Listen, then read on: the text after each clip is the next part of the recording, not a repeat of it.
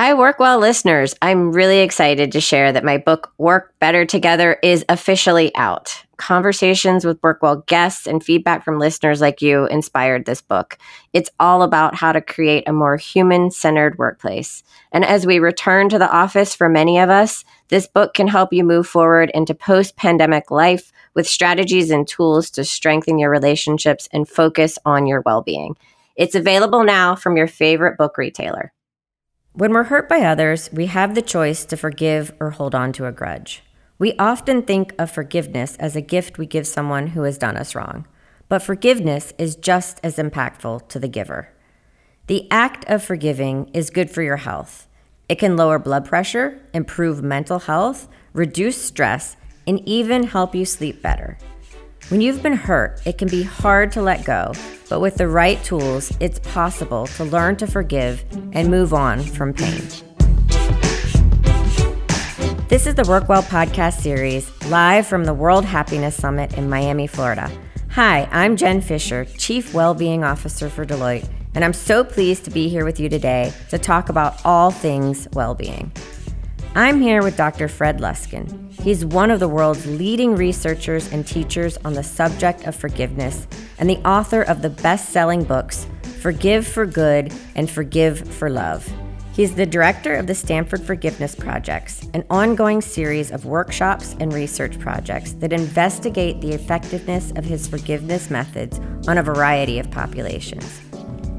He has helped people who have suffered from violence in Northern Ireland and Sierra Leone, as well as the attacks on the World Trade Center on 9 11. He's also a senior consultant on health promotion at Stanford University and a professor at the Institute of Transpersonal Psychology.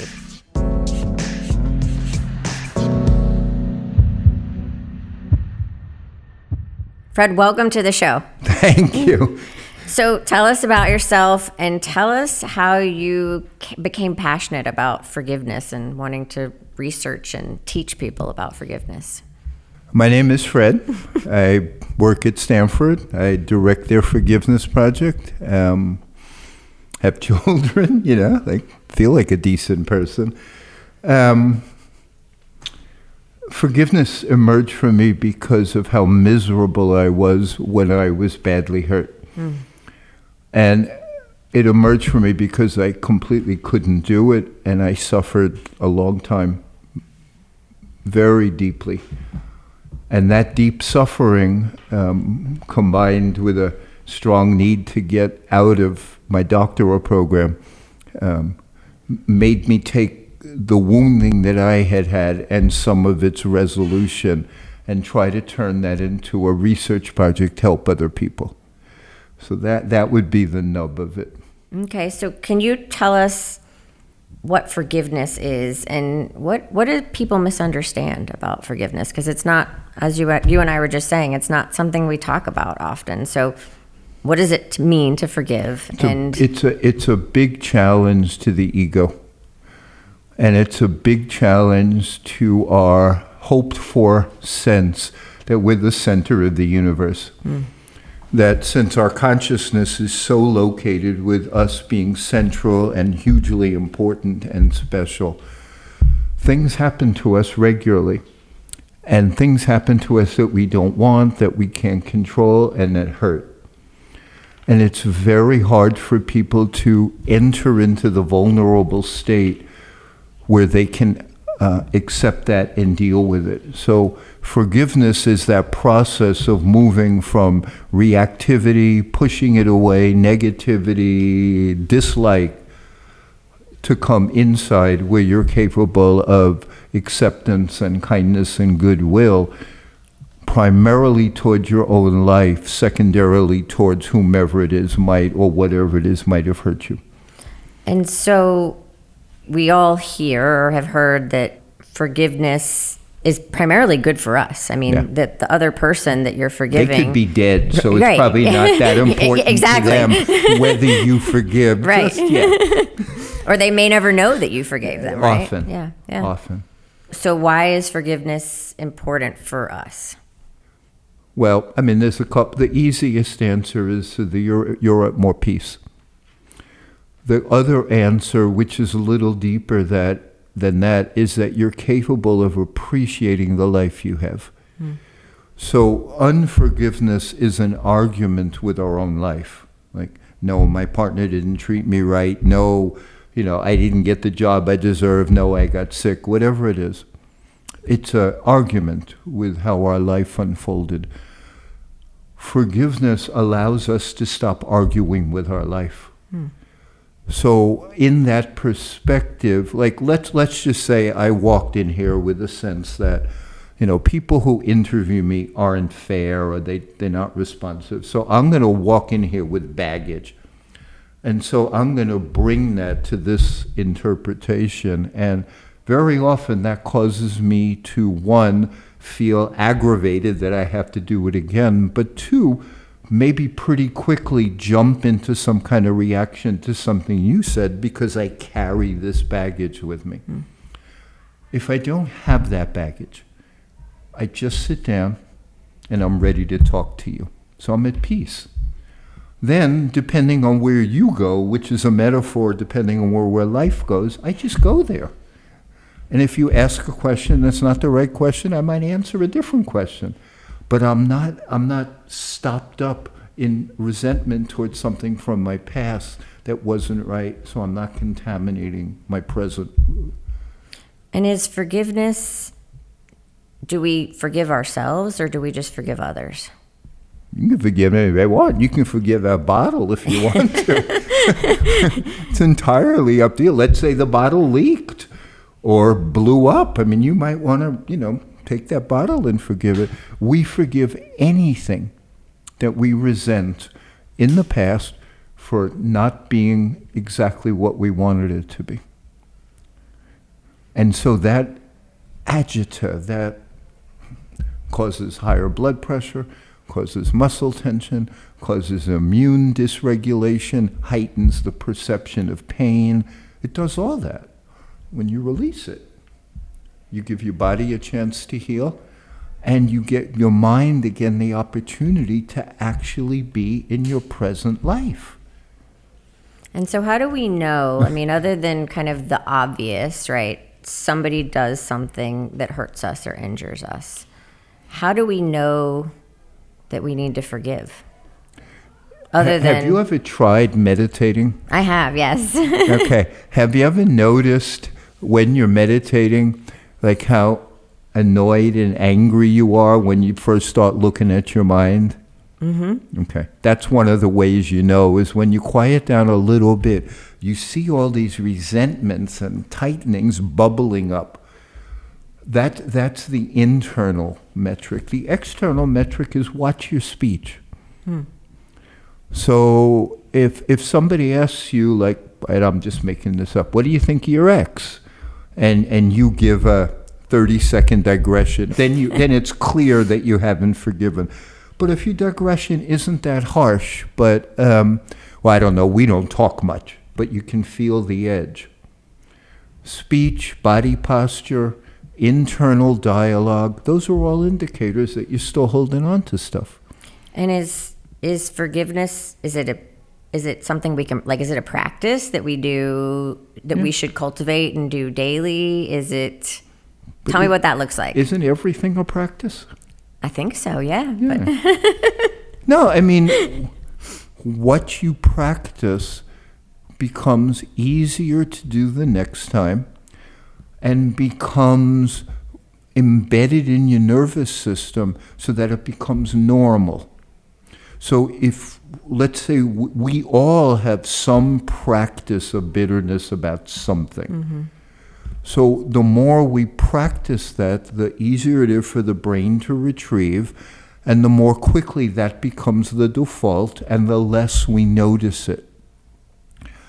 Bringing it to consciousness or the kind of mindfulness of it, that's a practice. You know, what am I feeling? What am I saying? What am I doing? What kind of story am I telling about my own life? That would probably be the the single metric of forgiveness. If you wanted one test of yourself, find something that not that long ago you resented and watch how long it takes for your neck to tighten up as you start to talk about it because you'll see how quickly you become adrenalized when you forgive. It's like you're just talking about something. Oh, okay, two years ago they didn't do what I wanted. It's not like it disappears, but it's no longer stored in an energetic that keeps it as a danger. Hmm. So I'm processing all of this as you're talking about it. Um, I mean, in some people's lives, you know, there's big thing, like huge things that Sure. happen that kind of are seemingly unforgivable, Right. as opposed to, I don't like my ex. Yeah, I understand.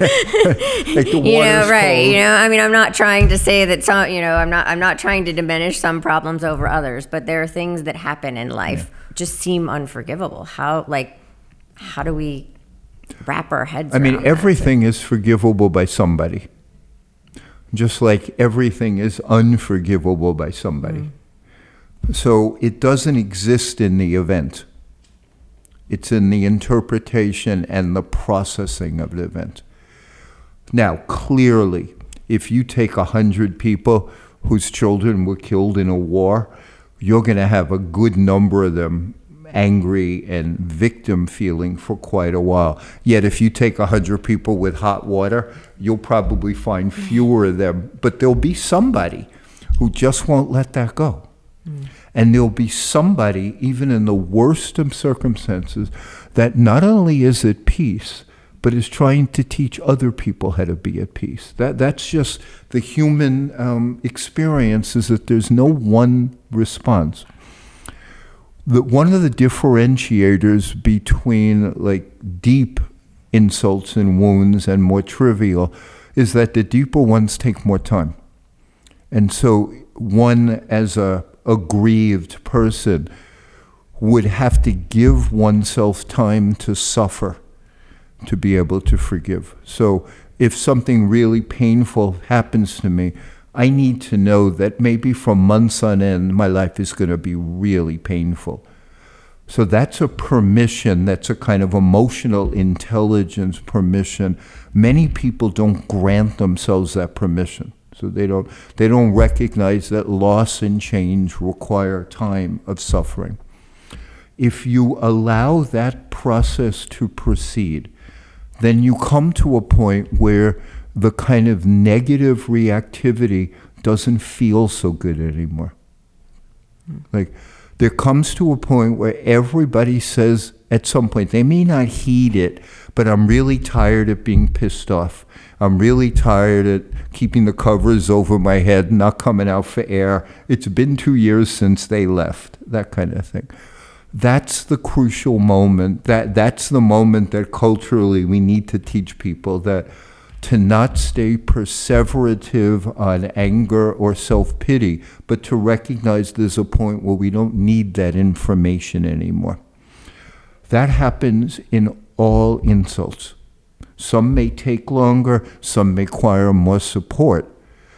But having worked with people who have had immediate family members to murder, I work with people who had family members killed at 9 11. I've worked with people in Sierra Leone. I mean, I, I just, you know, all over the world, I've worked with people and, you know, who have suffered the awfulest things. And yet there's a moment where you meet them and, and you just look at them and, and you, you kind of know that given the right nudge, they can choose that tomorrow morning when the sun comes up, they want to see it come up. They don't want to be stuck in not seeing it come up because of the pain. Everybody can get there. That's the human grief cycle. Mm-hmm. It takes longer. It may require more support for a devastating wound, but we will get there.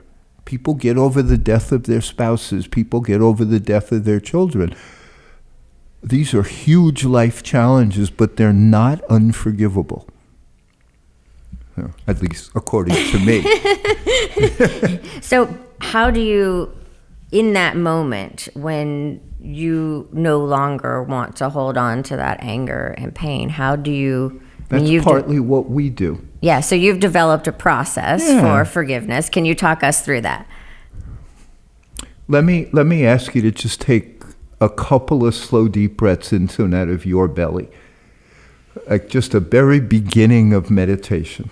Okay? And I won't do this for long. I know it's dead air. but let me just ask you to when you inhale, have your abdomen expand. The normal belly breathing, not your chest, but your abdomen. And then just bring an image to your mind. This is a very quick, truncated, of someone you love. Just bring an image to mind of someone you love. Okay, while you're breathing. And just notice that that kind of that can cool you down, maybe touch your heart for a moment. Okay. So we might tell people to start there. Right there, right now. Like you're in touch with something that isn't aggrieved. Mm-hmm. Now, do you want to stay there or do you want to go back to your grief? It's always practice and choice. It's just there is always an alternative response inside of us. Now, if somebody happened to your kid two weeks ago, that space is too small to touch. But if it happened two years ago, it's not too small to touch. But that, that was a moment of it. I'll tell you another moment we did on Stanford's campus where we brought people, mothers from Northern Ireland who had their children murdered, and we brought them to one of the big windows of one of the buildings, and we had them face the sun. Everybody, like, put their arms up like this. This is California hippie stuff, I know. we put our arms up, we had the sun hit, and we said, Feel the warmth. And just recognize that the same earth that birthed your son and killed your son is putting sunshine on you now. You, you pay attention to which of those you want. The sun feels good once you make that commitment to rejoin the world, so to speak, then you look for more situations where you relax and you open and you no longer define yourself quite as much by what happened in the past. Hmm. So, what about? I mean, we talked about um, you know forgiveness is for yourself. Some, some, yes. Most of the time, yes. Most of the time, and that some sometimes people may not even know or be around. Right. But what about those that do know that they've been forgiven? How does that impact them? Like, what does that look like? How does that show up? You got to be really careful. Like, let's say, you know, you have a married couple and one of them cheated on the other, and um, the person admits the infidelity and then the person's going, uh oh, can I get over this? Do I forgive them? And then after a while, if they make peace with it, um, it's very therapeutic to come to the other partner and say, you know, I hated you for a while. I, I hated all this, but we've stuck it out, and now nine months later, I get it. You know, it wasn't right, but I get it, and I forgive you. That's essential to share. If it's somebody you don't have an important relationship with, then it's kind of up to you. If it's somebody you're in a actual feud with, it's probably best to keep it to yourself because they might take it. What are you forgiving me for? I have about 12,000 things to forgive you for.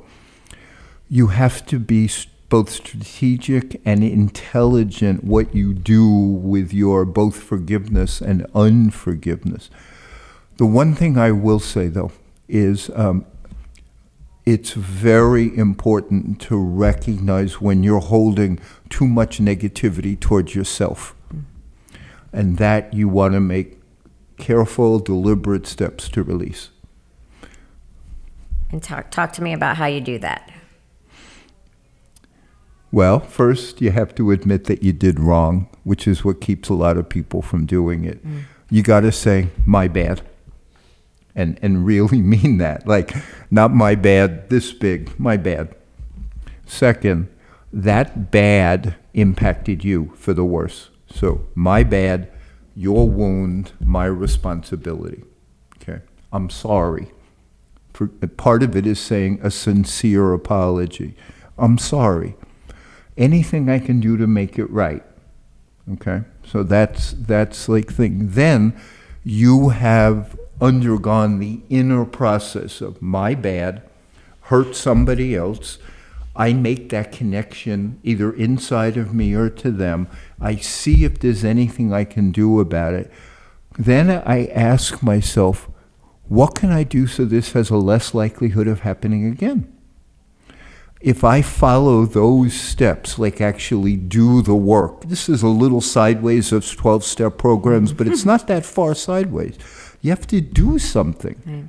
If you do that, then within a period of time, you can let yourself off the hook, even if they didn't. When you've harmed yourself, as opposed to harming the world, the two necessary things are articulate the wrong and your suffering and change if you need to. So if you're an alcoholic, stop being an alcoholic. I don't mean to sound so trivial, but it is. If you're a liar, stop lying. The forgiveness piece is not as important as the change in behavior. Hmm. Because that shows. Yeah. Yeah. So you've worked with people over the world. You were talking about that before. Are there stories that have struck you or stuck with you about forgiveness? Things that I guess maybe you you know didn't think people could overcome or. I, I forgave my mother-in-law. okay. that should be on the New York Times. but just real atrocities. no, I mean, okay, I'm partly kidding. um, many. One, I, I'll tell you two. One from real tragedy, and one from just human decency. Um, one of the groups that we brought from Northern Ireland, um, first group was mothers who had their children murdered on both sides of the conflict. The second group was a wider range of family members who had had people killed in the violence. So, brothers, sisters, grandmas, you know, that kind of stuff. And the first session, we sent, we sent these people back to Northern Ireland. A couple of them came back and one of the women, who was probably close to 60 at the time, her daughter came up to myself and my partner who were doing this and gave us a hug and said, Thanks for giving us our mother back. Mm. That even though the kid, her son, had been killed almost 20 years earlier, she was, she was dead to the present. And we did everything we could to bring her from 20 years into now and basically, we gave her the instruction along the line that was, "You'll you'll never get your kid back, but love the kids who still live. Like, just don't take it a second more away from them, please. Love them with everything you got, because that's all you can do." And she did, mm-hmm. what she did to the best she could. So her daughter came and thanked us. That was about as touching as I've had. Another one was completely unexpected in one of my first forgiveness classes, there was a woman there who was in chronic pain, and um, I mean, like some kind of back um, thing. And I got to know her a little bit after the sessions ended. Like it, you know, it was done in group work.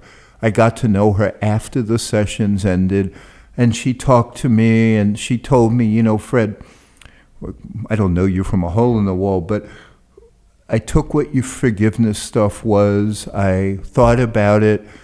Um, I recognized that the reason I came to the class was I, w- I was so furious because my husband and I had been in a motorcycle wreck.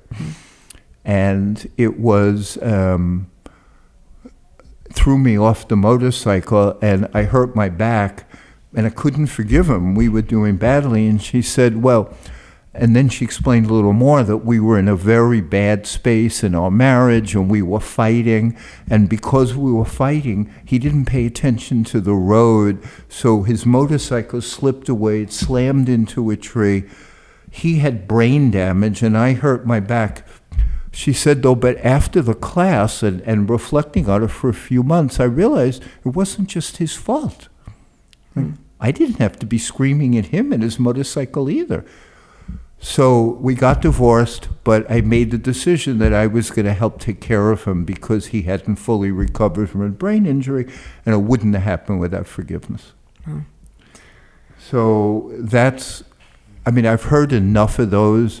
I don't take credit for it. It's forgiveness. The, we were created with the capacity to forgive, but it's a very necessary capacity for all of us.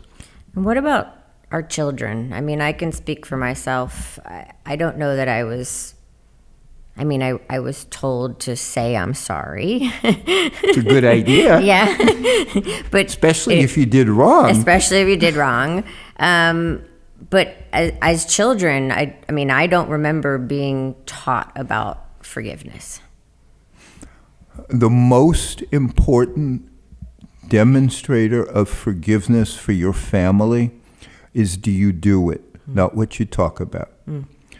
If you have a partner and you show your children that you forgive that partner, they will learn forgiveness.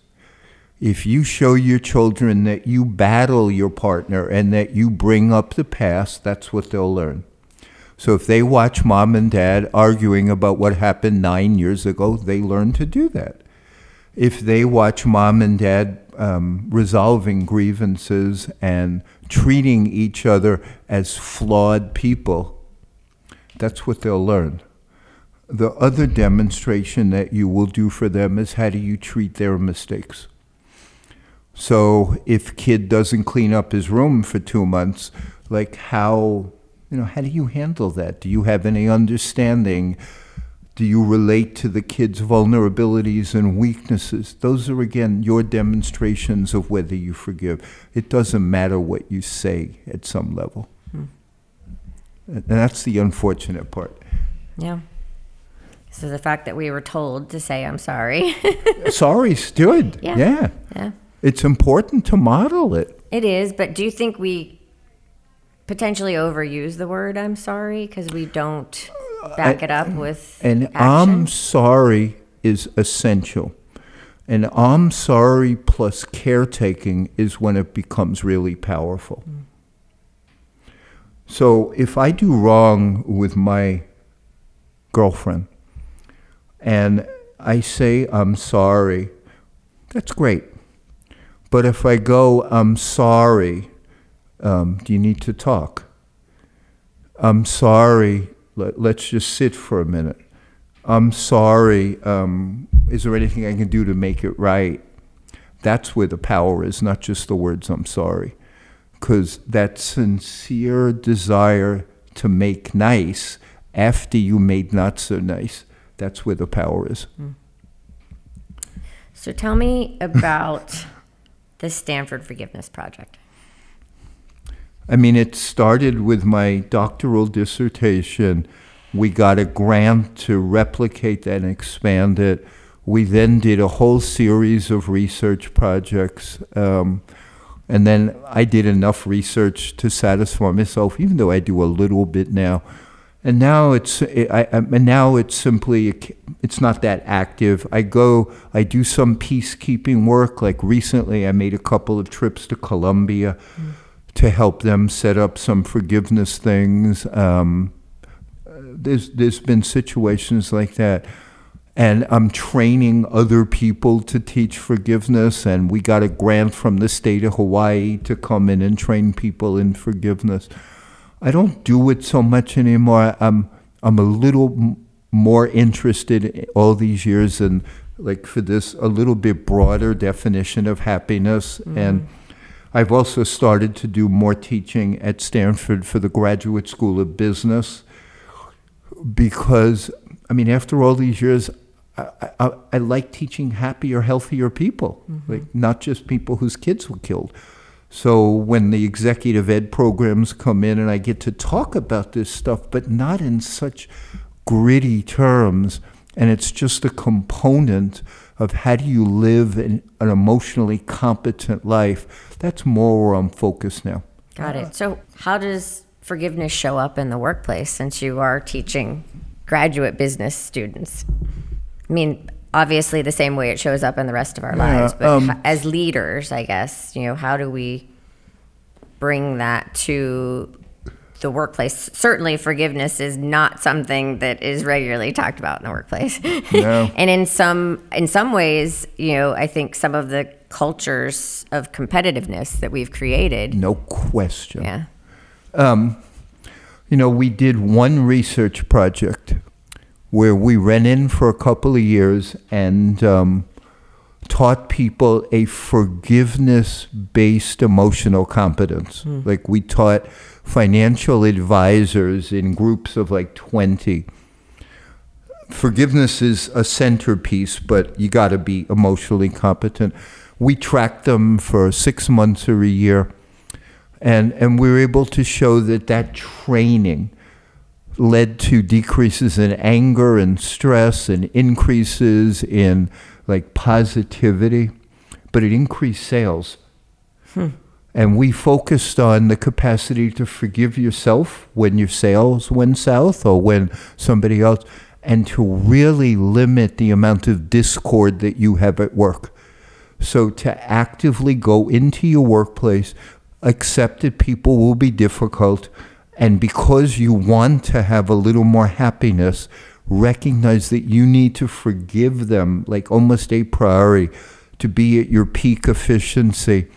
And and we found in that project that their sales, I don't know, went up it was a good market for everybody. Their sales went up about 25% during the year, I'm going to say, and the, the corresponding comparison sample went up about 10%. Hmm. So there's something about when you don't come into situations with contempt towards yourself or mistrust towards others, you're more productive. That would be my, my short answer for that. That, that, that, that's really powerful. I mean, I think that would get any business leader's attention for Oh, sure. no question, because we waste so much time on interpersonal conflict. And, and we waste so much energy that could be spent more productively. I mm-hmm. mean, these to me. No, I completely agree with you. Well, Fred, thank you so much for this conversation. I was so excited to have you on this podcast to talk about this topic so that we can bring it to the business world um, because I think it's needed. So thank you. Hey, thank you very much. Absolutely.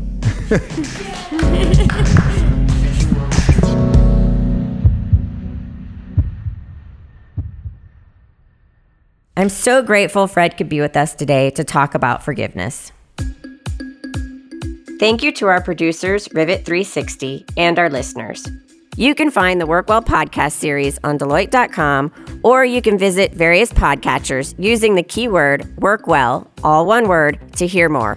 And if you like the show, don't forget to subscribe so you get all of our future episodes.